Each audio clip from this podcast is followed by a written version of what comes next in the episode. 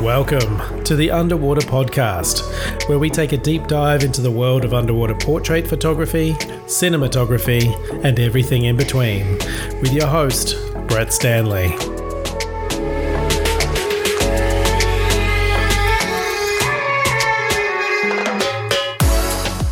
Hi, everyone.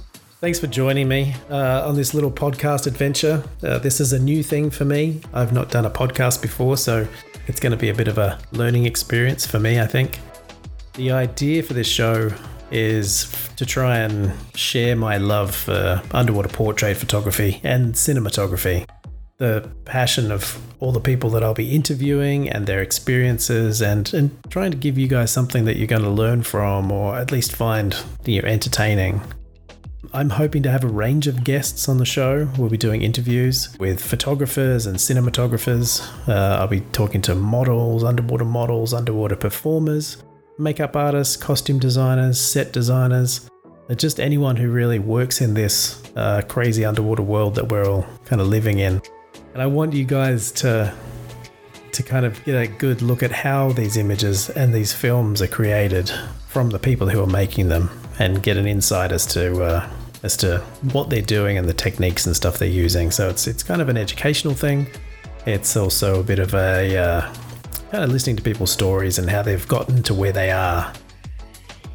The other reason for doing this is at the moment we're pretty much all stuck inside, or at least at home, because we're quarantined due to the COVID 19 virus that is pretty much sweeping across the globe.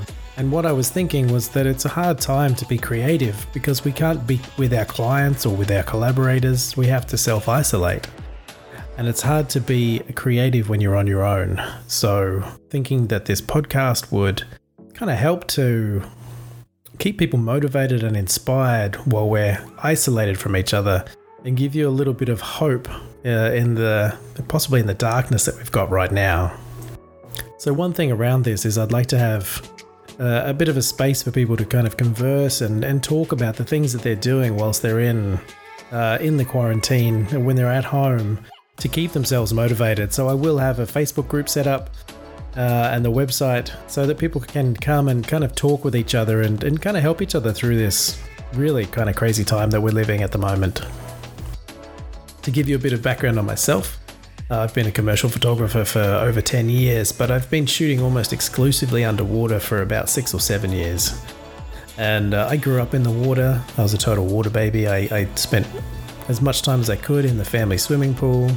I got my diving license when I was 14. Um, and it's just been something that I've loved my whole life.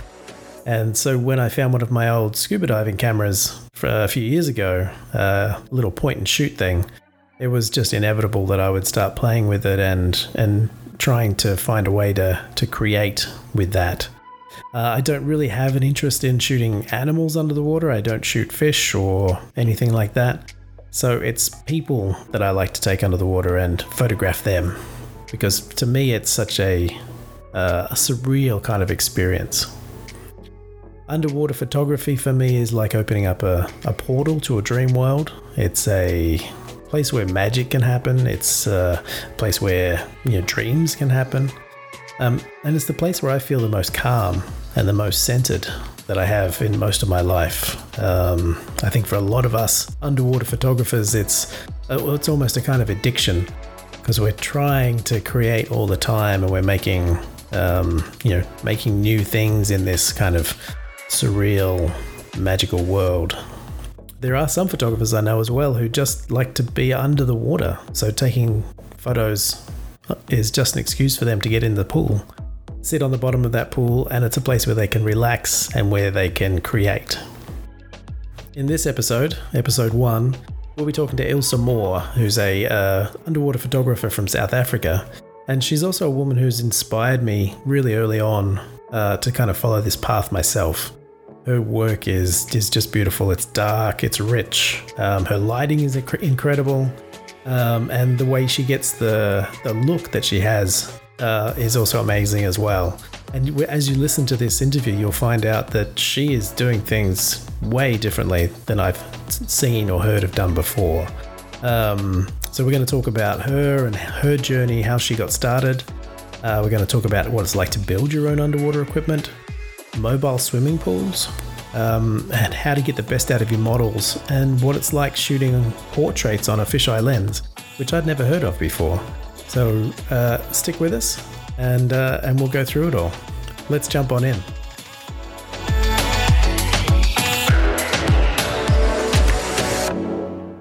Welcome to the show, Ilse. Hi Brett, how are you doing?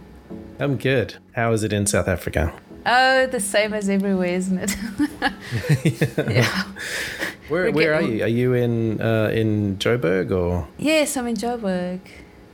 We've lived here now for a year, just about. where did you grow up? Is that is that where you grew up? No, we grew up in a small town. I was on the Vaal Dam, actually. Um, no one in the world will know where that is.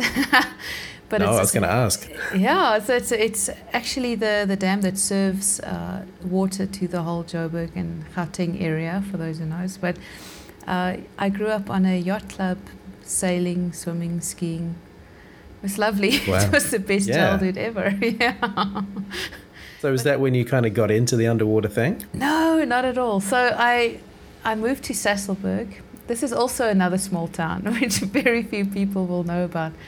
But I went to school there, and after that, uh, I studied maybe, I waited about eight years before I studied, and I studied visual art. I didn't study photography.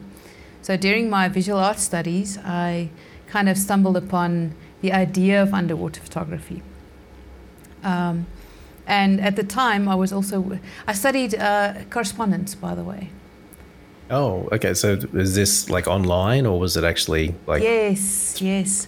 Look, we've got a we've got a wonderful um, art school that, uh, well, not art school. It's a university that you can go to for very conceptual fine fine art, visual art. It's visual art really, but while I was studying, uh, my I- I started photography only during that time. right? This is what roughly, I don't know, what year is it? It's the, hor- 2020. the horrible 2020, hey? yeah, that's right. this is probably about 11 years ago or so. Oh, okay. Yes, and so I, I started photography only during that time, so I've been doing that for about 10 years. And haven't even considered underwater photography until one of my lecturers mentioned it and uh, suggested that I actually try it out a little bit because it Oh, just right. suited the subject I was working with. Yes, and at the same time, I, I was working for another company where I started doing photography. I was asked to do a underwater shoot for a local swim school. I used a tiny little press and shoot and hated it, even though I loved the underwater part. So the next year, when we were asked again, I thought, you know what, screw it. I'm getting myself a housing, I'm upgrading my camera, and since then, I've been completely in love with it. Nice. I think that's a pretty common kind of story too. I think so, eh? And did you did you hate the point and shoot because you had no control over it? Yeah, exactly. Yeah, exactly. There's no. Well, you need so much light, and for a lot of people that that knows how underwater photography works, the more light you can get into the water, the better. And if you don't have enough Yeah. light, you don't get the shot. So, in a small swimming school, uh, the only light that I had, besides the the actual on-camera flash, which was not enough, was Yeah. the overhead lights. So mm, it didn't work. It was an indoor pool. Um, and was it a point and shoot that you could change the aperture and, and the um, you know the shutter speed and exposure and stuff, or was it just like a automatic? Oh no, this was automatic. Yeah, Fully, That's the- that's a- completely. That's how I started as well. Was my first camera was a the point and shoot I used when I went diving to take pictures of fish. oh and really? it was- Terrible. At least you had sunlight to deal with. yeah, yeah, exactly. But it was enough to kind of for me to go, and I think this is what you were saying too, is that it was enough to kind of go, "Oh, this is good." I This know, could be way it, better. eh? There was just something about it that was so different. But I mean, being underwater was always a dream. Even though we live in the middle of the country, there's no open water access really.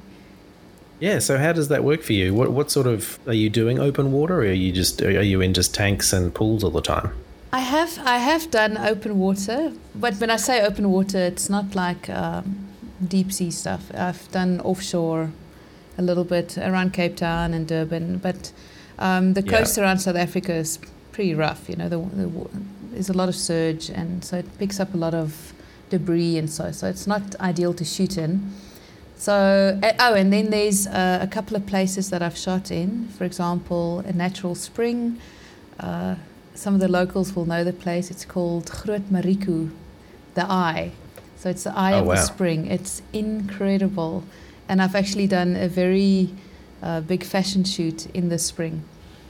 oh Um, right, is that is that the one? Because there's there's some shots on your site, um, and it's got the water lilies and sort of the grass one. underneath. That is the yeah, one. that's beautiful. The most beautiful water I've ever shot in, probably. Visibility up to, oh, easy, 35 meters.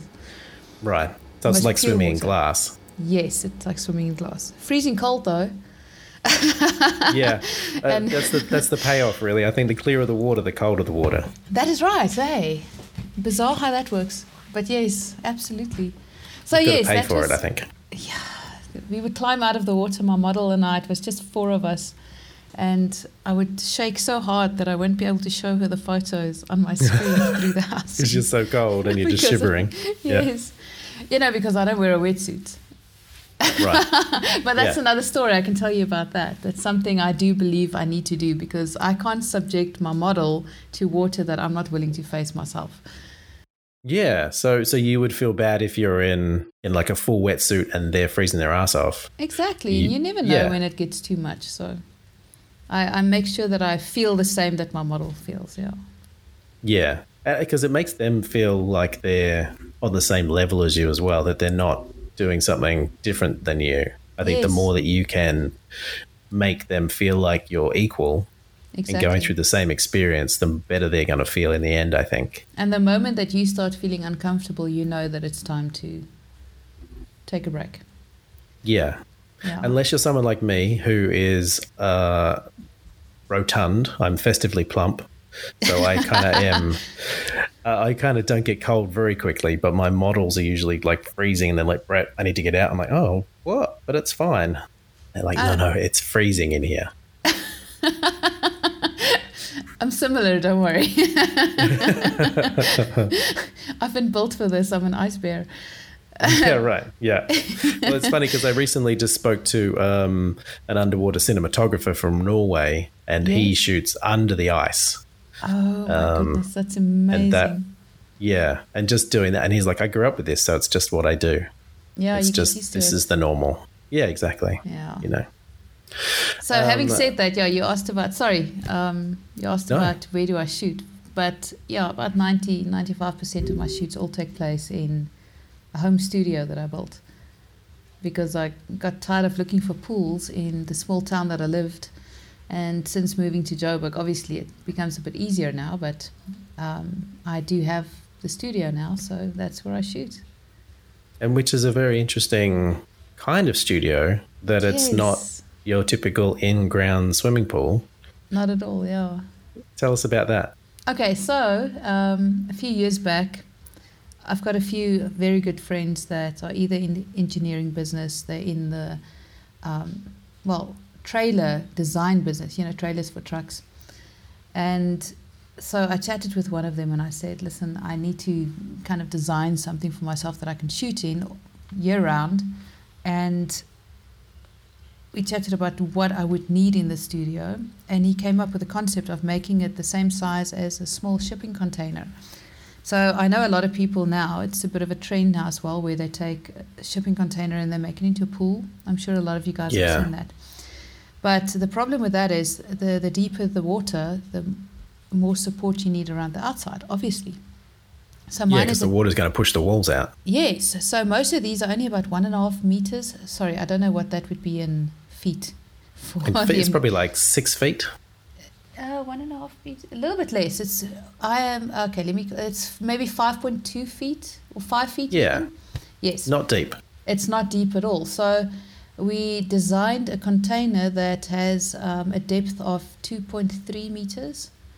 Oh, so wow. it is the exact exact dimensions as a um, six meter. What would that be as well? container. It's a smaller shipping container, that one. Right. And yeah. uh, it's got panels inside to insulate it. It was built from scratch. We didn't actually use a container. It was built from scratch, and we oh, designed, okay. Yeah, we designed the whole thing, and it's got a little studio space on the one side with glass, so I can shoot through the glass if I wanted. And how and big is that kind of glass area? Is it is it a whole side of it or? That's that's to the far end of it, so maybe about a meter. If it's a long rectangle, you're you're at the the, the, the end of that rectangle. Yes, exactly. On the one side is the the pool pump and all those things, and on the far side is the glass, and it's all blacked out. So the nice thing with that is I can shoot video, I can shoot photos, and even the top, it's got a roof, it's got a whole lighting rig in there. Wow. So I can control the lighting 100%. That's beautiful.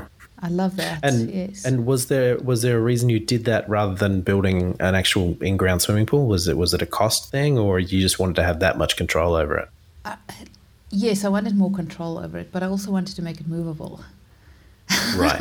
so this thing has moved actually several times it's gone to a couple of expo not a couple of, well it's gone to two expos. The first time it went it wasn't quite completed so we had to leave it outside. Oh no. It was oh, the worst time of my life i can't even tell you.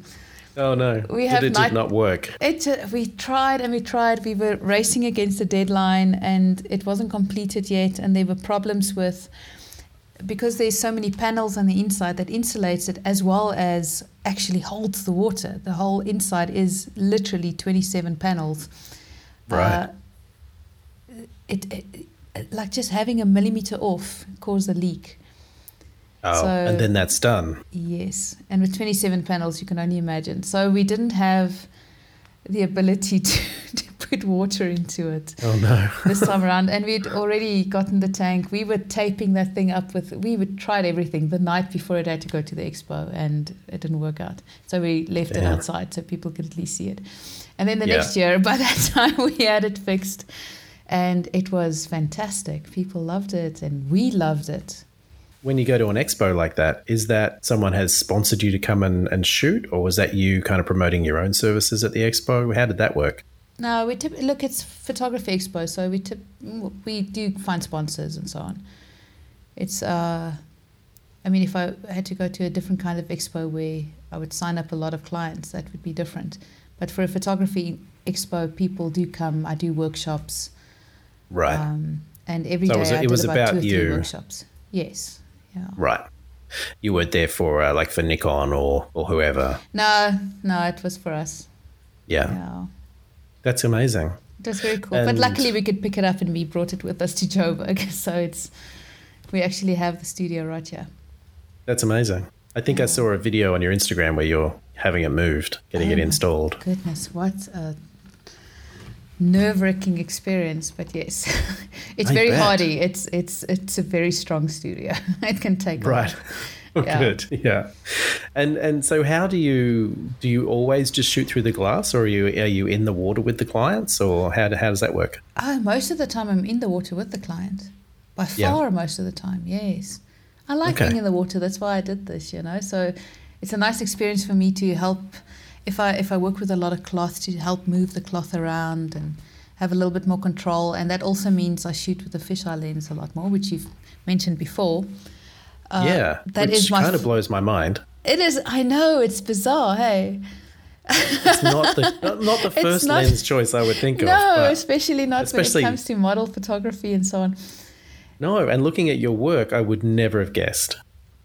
It's it's probably ninety percent all done with a fisheye lens that's incredible. And I, I want to talk about post production and stuff later on, just Absolutely. to kind of to go over that stuff.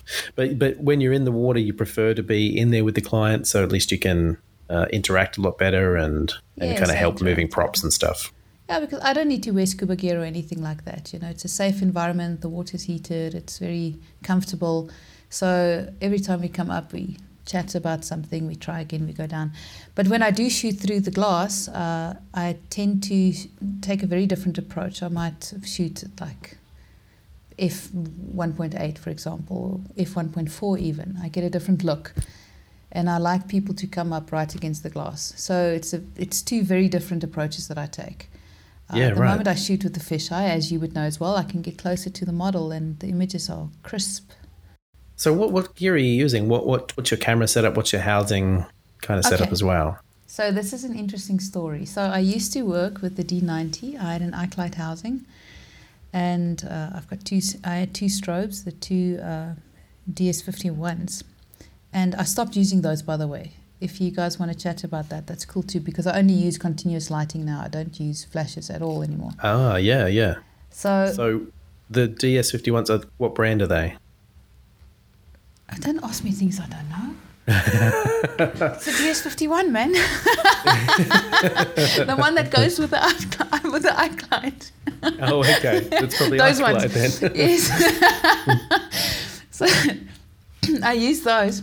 But then once I upgraded, I I've upgraded to the Nikon D4. And uh, Ikelite at that time didn't support that one. So uh, I actually had my housing custom built by a guy in South Africa who has never built a housing that big. and uh, so it was so custom built that I would have to tell him which, well, which controls I want all over the housing, so that Right. there's a minimal amount of, you know, potential leak space. Let's call it that. Yeah. Yeah. Uh, and I gave him all the ones that I needed, and I literally forgot to tell him to give me an on-off switch. oh, so, so it's not very important that one, is it? No, So, you know. no, you just you put your camera on and then you put it in. It's, it'll last. It's fine. So that's the one thing I missed. But anyway, I've been shooting with that for what eight years now, seven years. Wow. Yes. And so is same- that a is is that a, aluminum or aluminium eh, or is it the perspex? is- What's it made of? Yeah, it's a good question.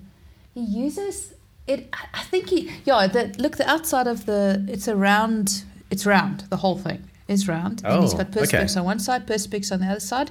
This thing has a great depth rating because obviously the deeper you go, the stronger it gets. Not like Yeah. I've been that deep with it, or the Yeah. more it seals. Uh, and he's also used the, the the kinds of controls he used. He uh, didn't have any movable parts.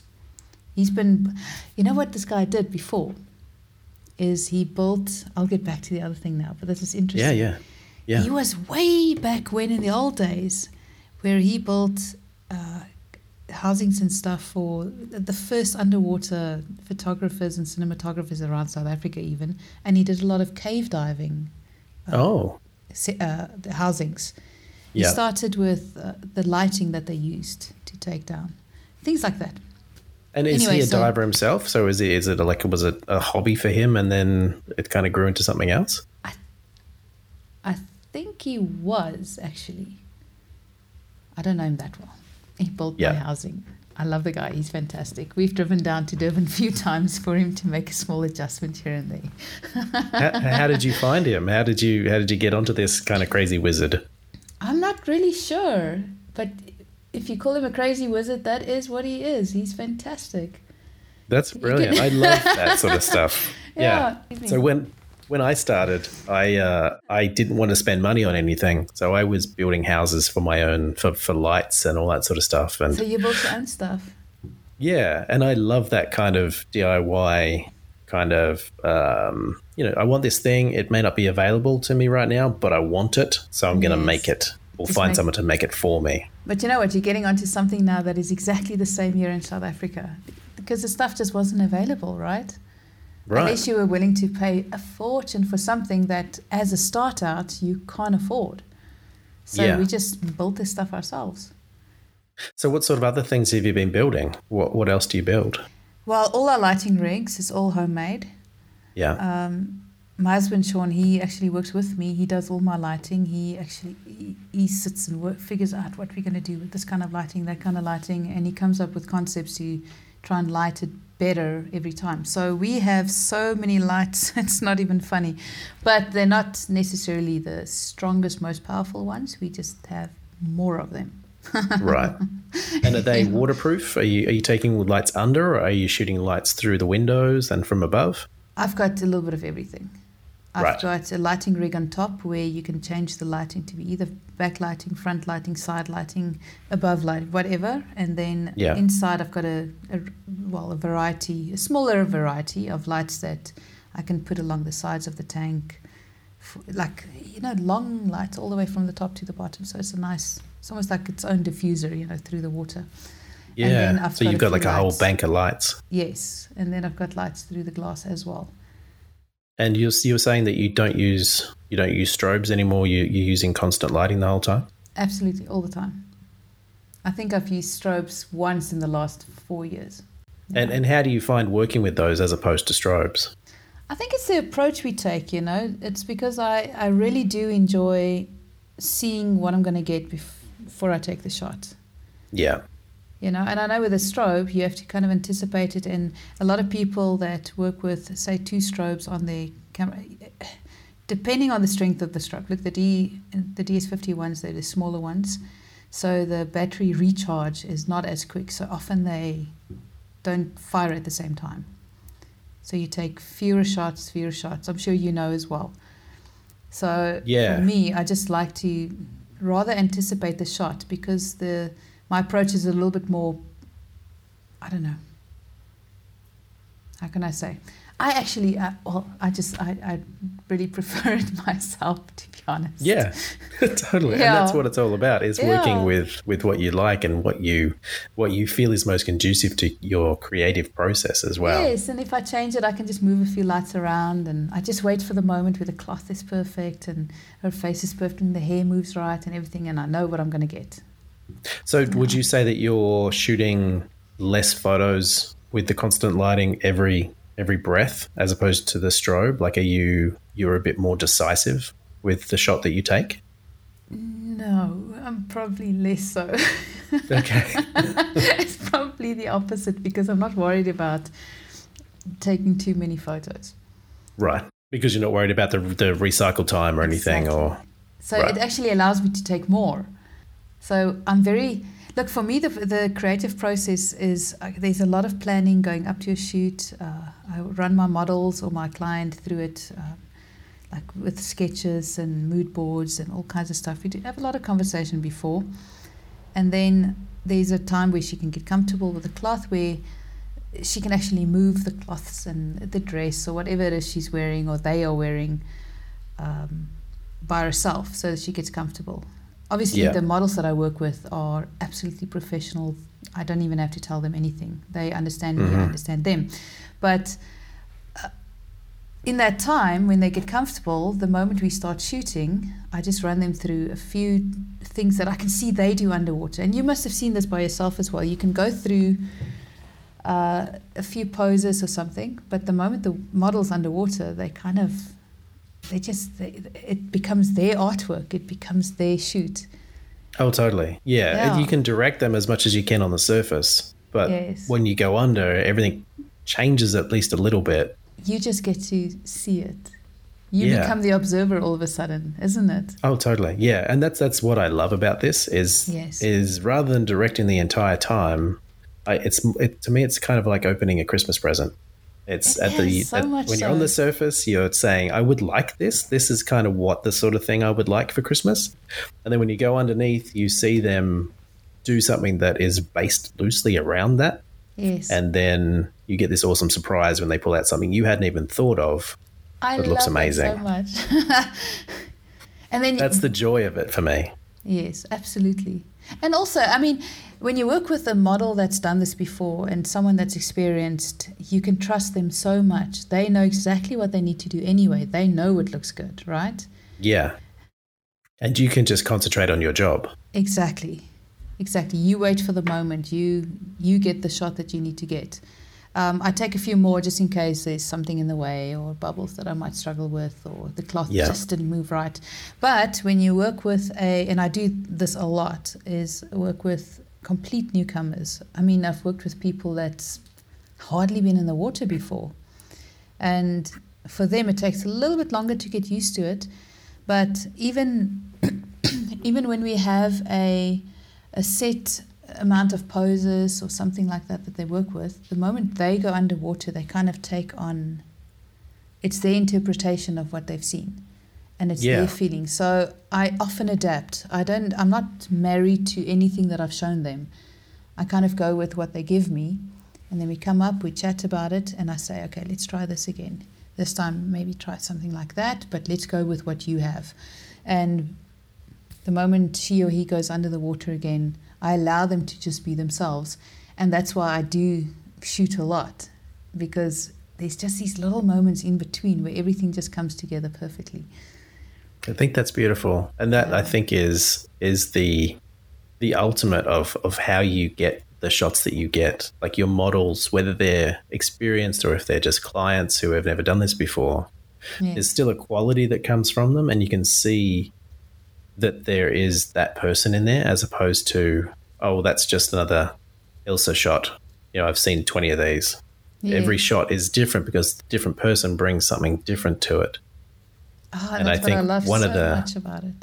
Yeah, and I think one of the skills of being an underwater photographer, which you definitely have, is being able to get the, the client who's never done this before to a place where they're so comfortable that they can let go and just let that energy come out and for you to capture it on camera. I think it's amazing.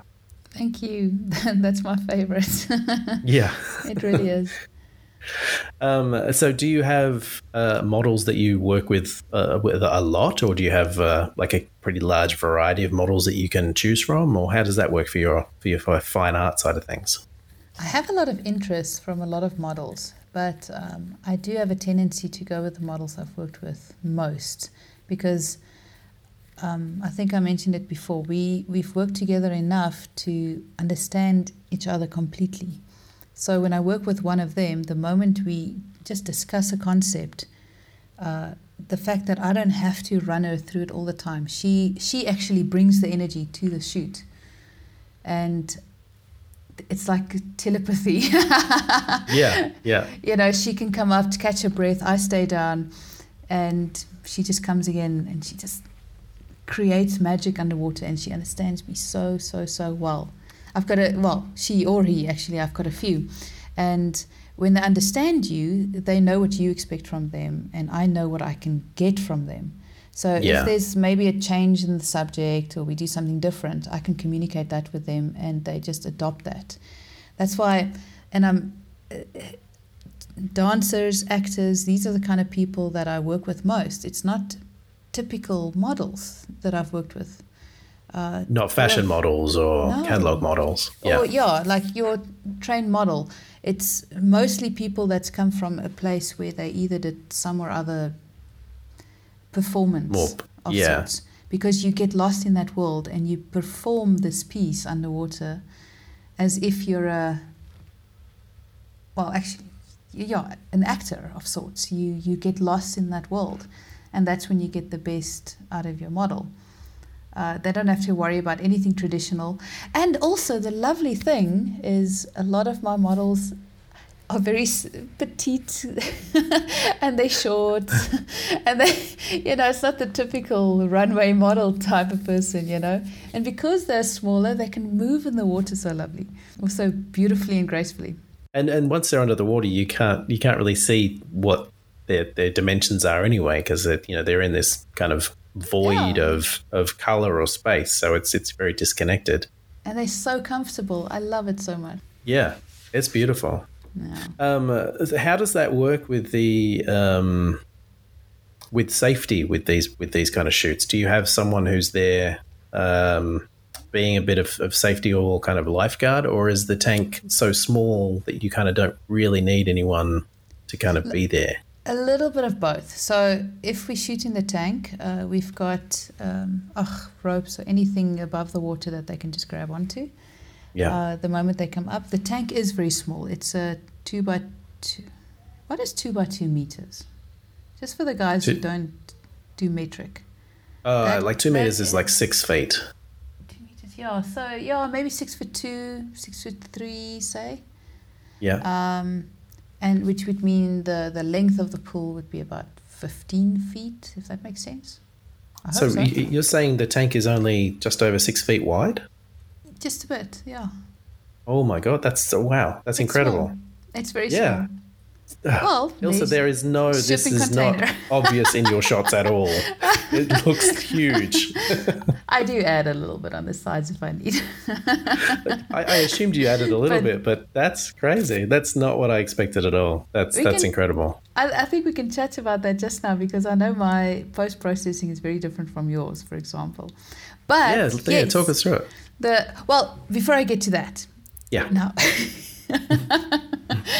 because the tank is small with the safety, all the lighting we use obviously is a DC current. It is safe. You know, there's not Yeah. going to be any problems there. But so also my partner is safety trained, so he's always on standby, regardless. Right. And there's always someone either in the water or right above the model. If it's a small shoot, but we're a small team, you know, you know, we don't need a lot of people when we shoot in the tank. When we shoot in And the you're larger, probably only a few feet away from them yourself, anyway, right? Oh, look, I'm right in the water with them, for sure. Yeah. Uh, when I shoot through the glass, I make sure someone else is. Gotcha. Uh, yeah. Yes. But when we shoot in a larger body of water, I do get a safety diver just in case. You know, I'd like Perfect. to I like to make sure everyone is comfortable. Yeah. Yeah. That's great. So, yeah, let's talk about your post production. Oh, It, it sounds like a lot to unpack. no, it's not, it's not so bad. But that's that's where I get my that's where, where I have the most fun. It's not just in the water. I do I absolutely adore that, but my creative process, let's put it that way, only starts when I start going through the photos. Yeah. That's And when you bring out the image. That's when you create the image. Yes. And uh, in that case, it is, I mean, people know your work and stuff, and it blows me away that you can do so much with so little, you know, oh, little Oh, thanks. processes. It's, yeah, well, you know, I've been Well- following your work right from the start.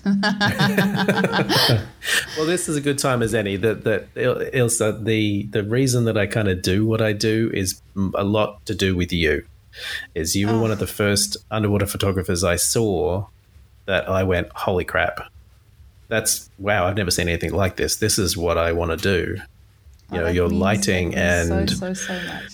Thank you. all of that was just mind blowing because everyone else I'd seen was shooting, you know, sports or they would do, you know, kind of just shoot people Yeah. against a black backdrop. But what you were doing with the fabric and the depth of field and your lighting, your lighting is incredible. Thank you. So you. all of that, you're kind of responsible for what I do. So Oh, I just want to thank you. Yeah. Brett! So I feel like we're in a, like a mutual appreciation club right now, but Absolutely. Because, yeah, we, kind of started at the same time, and this is a long time ago. I, think you must have started before I did. if I did just just just before, hey? Because I remember I still did some of my first talks at some of the expos and so, and people. Well, I've had one or two people come up to me and say they really want to do some pole dancing shoots, and I'm like, nope, I can't do that. It's not mine, man. Yeah, And right. I, oh, turned okay. it down. I'm like, nope, I'm not going to do that. yeah. if Thank you you, want I that, you need to talk to this guy. Yeah, right. yeah. but that's some of the first work of yours I've seen anyway. It's been a long Well, time Well, that was ago. pretty much where I started was the underwater pole dance. Yeah. Um, yeah. Well, it worked, man. Yeah. very good, Yeah, it's very, great. I still good. I still love doing that stuff. It's yeah. I see every now and then. It's nice to see some of your new work. Of course, you know. Oh yeah, I think you have to kind of you have to keep kind of evolving. I think otherwise you kind of you end up in this cookie cutter kind of thing where you're I don't know you start to stagnate a bit. And I think you need to. Well, I do is change it up. You know. Yeah. And look in South Africa. Just on that note, in South Africa, it is a bit of a uh, a new thing. So people would come across the concept, not even specific photo, the concept of underwater photography, and they would have select few images that they would always send me and say, "Oh, I want to do something like that," and it's very often the same images, you know, and Mm. images that's come from a long time ago, and a lot of people don't necessarily know that I'm from South Africa. Right. So that's a pleasant surprise. Yeah. so I'm like, no, I'm right here. I live around the corner from you, man. Let's do it. That's great. But uh, yeah, look, I And are they my. your images that they're showing you? Sometimes, sometimes, yes. Yeah. But uh, no, not not most of the time. Most of the time, Right. it's other people's stuff. Yeah, because in South Africa, it is still it is still very niche and it's new, and we've got a few uh, photographers that's starting to do it now as well, and they they're really loving it, and it's actually a good thing. I'd like to see more of it. Um, oh, totally. Yeah. so, my personal work and my client work is a little bit different. My personal work is a bit more on the darker side, if I can call it, uh, a little bit more simplified. And then, obviously, the stuff that I do mostly is the stuff that you would see typically the cloth and Yeah. it's with like the slight romantic twist to it, I suppose. Yeah. So yeah. So let's have a chat about about how you actually create these images. I mean, you're you're in a six foot wide tank, which Yeah. blows my mind. How do you go from that to looking like you're in a limitless space? Well, okay, so I've been shooting in the six foot tank now. Well, six foot, not six foot. The six foot wide and Yeah. double that, yeah. Um, for maybe three, four years now. So some of my earlier work, most of my earlier work was done in regular pools where you would obviously have a lot more space. And if you had to go look at the stuff specifically, you'll see that those ones tend to have a lighter backdrop. Whereas the stuff that I shoot in the tank, I go for the more darker look because it's easier to make it look big Yeah. uh, and to actually, you know, create that space or the illusion of space. So the fisheye lens is the one thing that I do use. Uh, we have full control over the water quality, so we can keep it crystal clean, which means I can get a little bit of space between me and the model. And then I am not shy. I, I will never deny this that I really do enjoy post processing. So I Mm. often add on to the sides. If I need to make the dresses a little bit bigger, I do it. yeah. I I'm not. I have no qualms against it. And sometimes when you use, or when you work with uh, private clients, there might be the odd time where you have to replace a arm or a leg, you know, or Yeah, eyes here so and there's- there. There's a definite. There's some kind of sort of composite going on. There's yeah, a lot of my right? work has a composite um, aspects to it for sure. Yeah. Yeah. So with the fisheye, how how far are you away from the subject? Typically, let me think, in uh, maybe two, and yeah, about sixty-seven feet. Typically. Oh, so that's still quite a distance. Yeah, it's still yeah. Well, otherwise you get so much distortion on the sides. You know, Yeah. I need to be able to work with.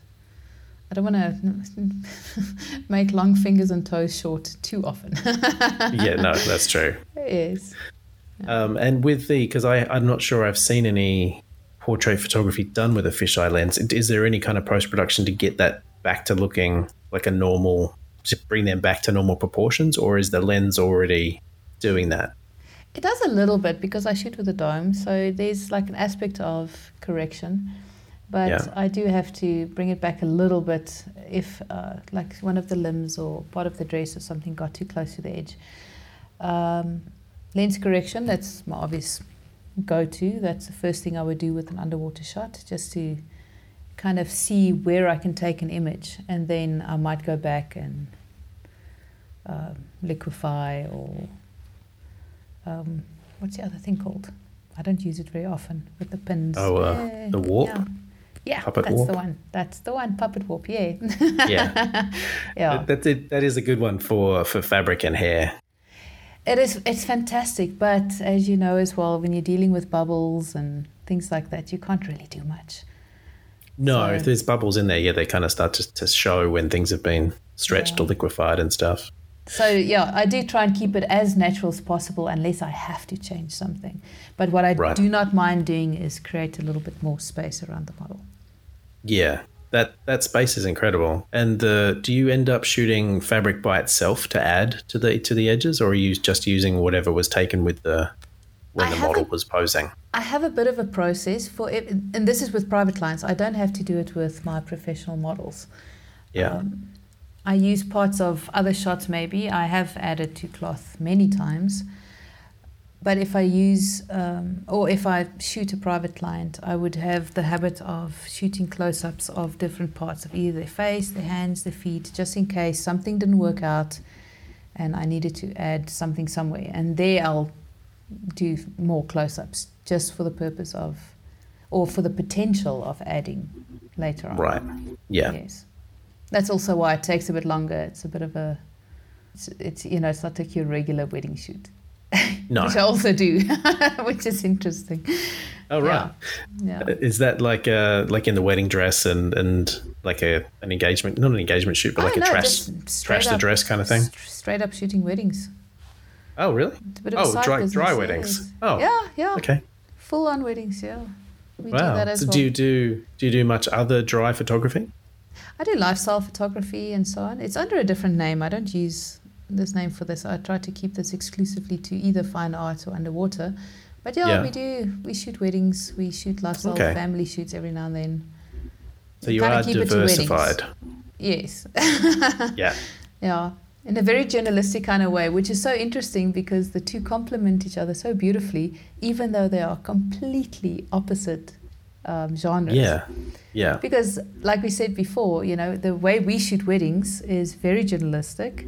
So we let the, you know, we just let the day happen and we shoot the day as it goes, with the exception of obviously uh, posing, or not posing, but guiding The the, wedding couple. party kind of shots and Yeah, and the guiding couple the couple shots. a little bit during the couple shots, but the rest we don't interfere Yeah. at all.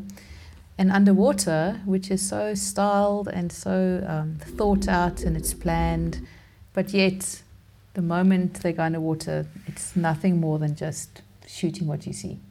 Yeah. no control Well, either. So I think they've they, they're, to me they're kind of similar, and I think we've got a similar kind of um, kind of uh, photographic style. And I used to shoot weddings as well, Oh, and my favorite way of shooting it was journalistic. So I would hide basically, and just with a very long lens, just take pictures of people enjoying themselves. yeah, And that's pretty much what I do underwater as well. Is I, I give people enough knowledge or the tools to kind of get themselves to look good, yes, but I tell them just to ignore me.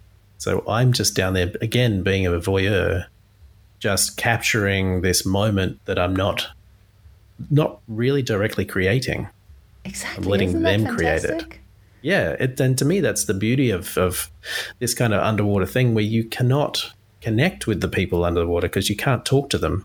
There's nothing. So- you, you just observe what you see in front of you and just Exactly. Yeah. take it all in yourself. Yeah. Yeah, and it's that kind of excitement and um, and surprise as what's you never know what's going to happen. Oh, Like, I think- it's my favorite thing about it. I love that. I t- have you also had this where you know you can start a shoot with one thing in mind, and then as you go, things just change, and you kind of just go in a different direction. And we're like, we can do this rather almost, and it it all comes from that energy from the model, the the way the lighting works, the cloth, everything. Um, and by the end of the shoot, I normally get my best and favorite photos after two hours in the water Right. because everything just becomes magical and it's new to me because it's something I've never thought about. And it just takes on a life of its own, you know, you just let it happen like that. Oh, totally. And that I think is that is my entire process. Yes. Is I basically make a space for stuff to happen, and that's and yes. And I even tell my clients, you know, like they come to me with, you know, certain pictures of, of that they want to try and replicate, and I'm like, we can try for this, But don't but you have to be okay with it not being, not being Yes. this, that's you know, because we don't know what's going to happen. Yeah. and um, I think it's what I call chaos theory. It's it's letting things happen and just being Yes. okay with it. You know, what will happen will happen, but just be ready for it and make it a good thing. Yeah. 100%. I couldn't agree more. So, um, so speaking of of working with models and that sort of thing, is there kind of uh, tips that you have for models? Like, are there things that you kind of tell new people to this kind of game? What what ways to, to get the best out of them? Okay, for for new models or for clients, I do send out a a PDF file with different kinds of tips and stuff that I want them to practice or realize and remember. Um, I'm not. Yeah, look. The main thing is you do need to realize that you have a different look underwater, and I think a lot of people don't understand that Yeah, they expect themselves to look like they see you know you see the photos and you just assume that that person looks 100% just like that but you do have a different look underwater there's an underwater face and a topside face yeah. and once you accept that and you embrace that and you kind of go with it Um, that's the first step. Then, yeah, I take them through a, a wide variety of little um, poses and exercises, how to use their wrists, um, how to use their arms, you know, um, their feet, pointed toes, all those little things, how to work with the cloth.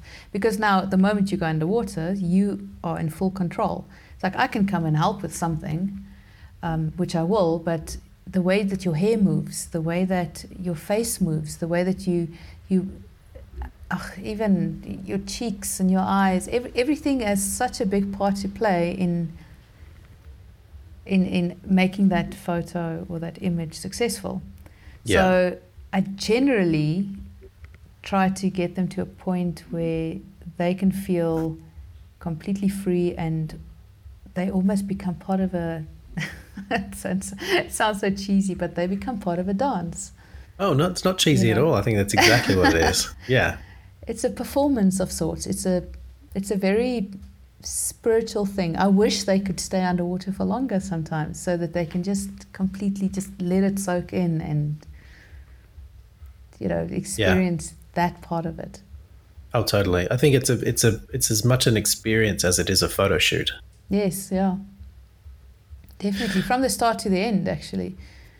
Yeah. It's, it's, it's, I love hearing feedback from people afterwards, and sometimes I only re experience that once they've seen the images uh, because it takes them right back to the feeling and the, the mood that they had right then. yeah. You know? I think it, yeah, it's it's very much that kind of it stays with them. That kind of experience. It's something like they've, that they've probably never done before. So it's very and then they it's it's kind of to me I kind of equate it sometimes to like a ride at Disneyland where you go on this roller coaster and that's the experience. And then as you come down that last big big run and they take the photo of you looking scared that's the the photo of that experience. And that's what I feel like sometimes is the photos Yeah. that we give them is the the kind of the secondary thing. The experience was the the main thing. But then That's these photos are kind of like Evidence of it. exactly. Yeah. yeah, yeah. Um, so in in that kind of vein, and trying and, and kind of tipping it on its head, have you had some bad experiences with with photo shoots? Are there are there some some some stories that you have of things that have gone wrong that that you kind of learnt from? I have, I have. If I look, I've I've worked in water that was far too turbulent. I've had Like uh, open water or Open, yeah, open water. Ach, it was. It's just fun shoots, you know. And then I didn't have a successful shoot because the water was too turbulent. There was too much debris. I ended up not being able to use the photos. But then I've also had um, instances where little things would happen that really made the shoot difficult, and I won't mention which ones those were. right? Okay. but I can. Okay, I'm going to tell a little story. All right. So, and I won't say who it was, but uh, if you had to hear this, you will know exactly who it was. but it ended up fantastic. We loved it. So we did a, a photo shoot, and there was going to be about eight people in the water. Water was crystal clean. It was a larger body of water anyway, and the guy dived into the water. Ach, he just wanted to help pull the cloth straight and da da da. da. You know, getting kind of getting used to the water and just swimming Mhm. around a bit because why not, right? Yeah. And uh, this was for a video shoot, so it's not like I could edit this, but he had a bunch of tissues in his pocket, Oh. and the tissues just went out everywhere, and it looked like snow. Oh. And I'm like, what? How am I supposed to do now? We're about to shoot a video here, and there's like tissue all over the place. Oh, uh, but oh, shame. Oh, it, it worked out perfectly fine. We managed to clean most of it up. There was another shoot where the pool was accidentally backwashed instead of flushed, and uh, it made it murky. And you know what? Right. the point there was another time in that pla- same lily place where I got my fin stuck into the lilies and I actually struggled to get up for a second and because Oh. I free free dive I'm like whoa but it didn't last long and Yeah. yeah, yeah actually there, there's a lot of stories but I'm not gonna I'm not gonna throw anyone under the bus here but I think oh I could do like a a whole nother podcast of just things that have gone wrong on, on oh, underwater Oh, photo like shoots. Blooper, dude. I can tell you about the amount of times I've. no, I should not tell you about the amount of times I've flooded my housing. Let's not do Oh, that. really? Let's not go there. Oh. that, I mean, that is a good point. Like, if when you do make your own stuff and you have stuff, you know, kind of made for you, there's always a risk that you're going to flood stuff. What what environment can you imagine that will be almost lit if you either shoot in space or literally in the mud? There's too much that can go wrong. There's always going to Oh, be yeah. something. Exactly. And you need to yeah. be adaptable. So you adapt, you change it up, you go for it. Don't be too married to your ideas. That's maybe some advice that I can give give to newcomers. Don't be so set on something that if something had to go wrong, you do not know what to do. I think that's the best advice that you could give anyone in this uh, Yeah. in this kind of genre is be aware that shit will go sideways. It will. And it's not maybe going to, it will at some point for sure. I think every underwater photographer can have some or other story. And yes, I know I may have had it happen too many times. So I, I need to learn that lesson maybe the hard way. well, I have, and I'm still not learning it, but yeah. Well, I think that's the thing, and and it kind of I think it makes you a bit more prepared for when it does happen. You know, like I've I've had shoots that I have. Um, you know, the camera's malfunctioned or a housing is malfunctioned. I've had to finish the Yeah. shoot on like an iPhone or something. It's But not, was yeah, it's not like you have several housings that will fit your camera or several cameras that will fit your housing, you know? No, it's not like you're a, like a like a studio photographer and oh my, I've left my camera at home. Can I borrow yours? That's not how it works. You know. You've, you've got one chance, basically. Yeah. Uh, in saying that, do you have backups of equipment or? I do actually. I do. Yeah. Yes, I've got I've got two cameras and I've got I do have a few housings, um, but uh, the I mean my go to go to sorry is uh, the one that I do use my old steampunk looking Yeah, custom from the wizard. from the wizard. Yeah. yeah, my eh, very heavy that you don't want to carry over rocks or anything. I do. Right. Yes. I, I, I, I love would love thing. to see this thing. If if you could send me a picture of, of your housing, I would love to see it. I would send it to you for sure. You might laugh a little bit, but it's it's it's probably one of the Oh. most hardy housings you'll get. Whatever you know, the, the, if it gets the job done, it doesn't matter what it looks like. Ah, there we go. Exactly. What does it matter? I mean, we shoot with everything and anything, man. Oh, exactly. Mm. Yep. Um, so, just finally, and I know you hate this question. Um, have you got what are your next projects? Have you got something coming up that you're working on, or how does how does that work for you? I, I, I don't. I really don't. I've, and I think a lot of people will feel this at the moment, but I'm kind of half staring at a pretty empty calendar. you know? And is that because I mean, at the moment where we're dealing with the, the coronavirus, is it because of that, or is it just just your you kind of don't tend to book too much stuff into the future? Look, with underwater photography, I'd book maybe a couple of months in advance. It's mostly with uh, clients and so on. I do a lot of maternity shoots, so people tend to book a little bit later on. Um, with my own private shoots, I've got a lot of stuff that I want to try. I've got some exciting things. Actually, I didn't think about that. There's Ah. a couple of projects that I really, really, really want to do Yeah. and we are exploring the video.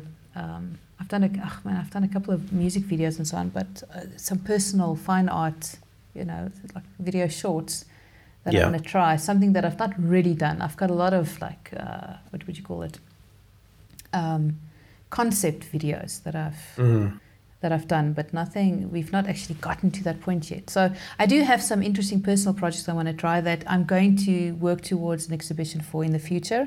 I don't have a plan where to do it yet or um, what it is going to entail, but it is going to definitely be something that's a lot more personal to me personally. Right. You know, Yeah. um, a lot more conceptual, maybe a little bit on the darker side. Oh, Uh, lovely. Yeah, I've, I've been working this up for many years, but in terms of direct projects at the moment, no, it's pretty quiet. And yes, the calendars are pretty empty because of the whole pandemic. yeah. I think Yeah, it's an interesting everyone's time. that. Yeah. Are there things that you're going to do uh, in isolation to keep yourself creative? I have a lot of work that I still need to catch up on. Personal projects that, you know, it gets pushed to the side a little bit. Yeah. That you don't make the time to work on. So I do have a couple of those that I'm actually working on at the moment. But I do Great. have priority is for me now just to catch up on with my other business, um, a couple of weddings and so on.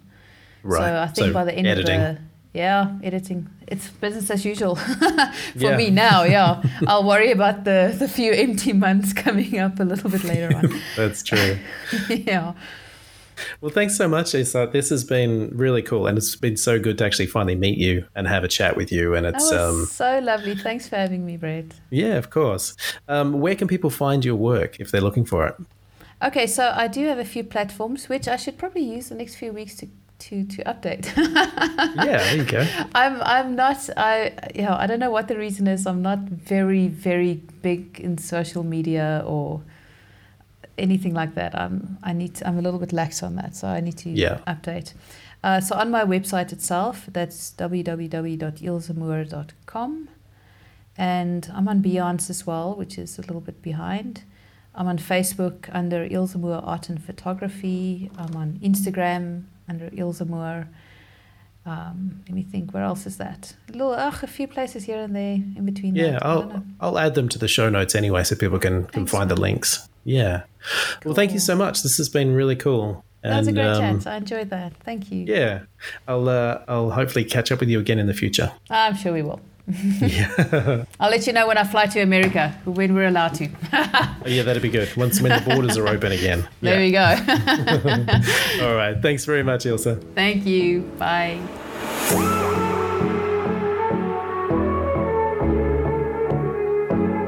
Well, that's it for this episode. Episode one. We made it all the way through. I had such a great time chatting with Ilse, although you have to forgive me for being such a fanboy. I just love her work so much.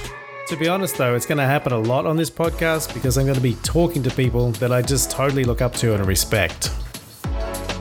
The Underwater Podcast is presented and produced by me, Brett Stanley, and our music is Neo by Oh Boy. If you like the podcast, please subscribe and join our Facebook group where you can comment and suggest future interviews. Keep creating, everyone. I'll see you in the water.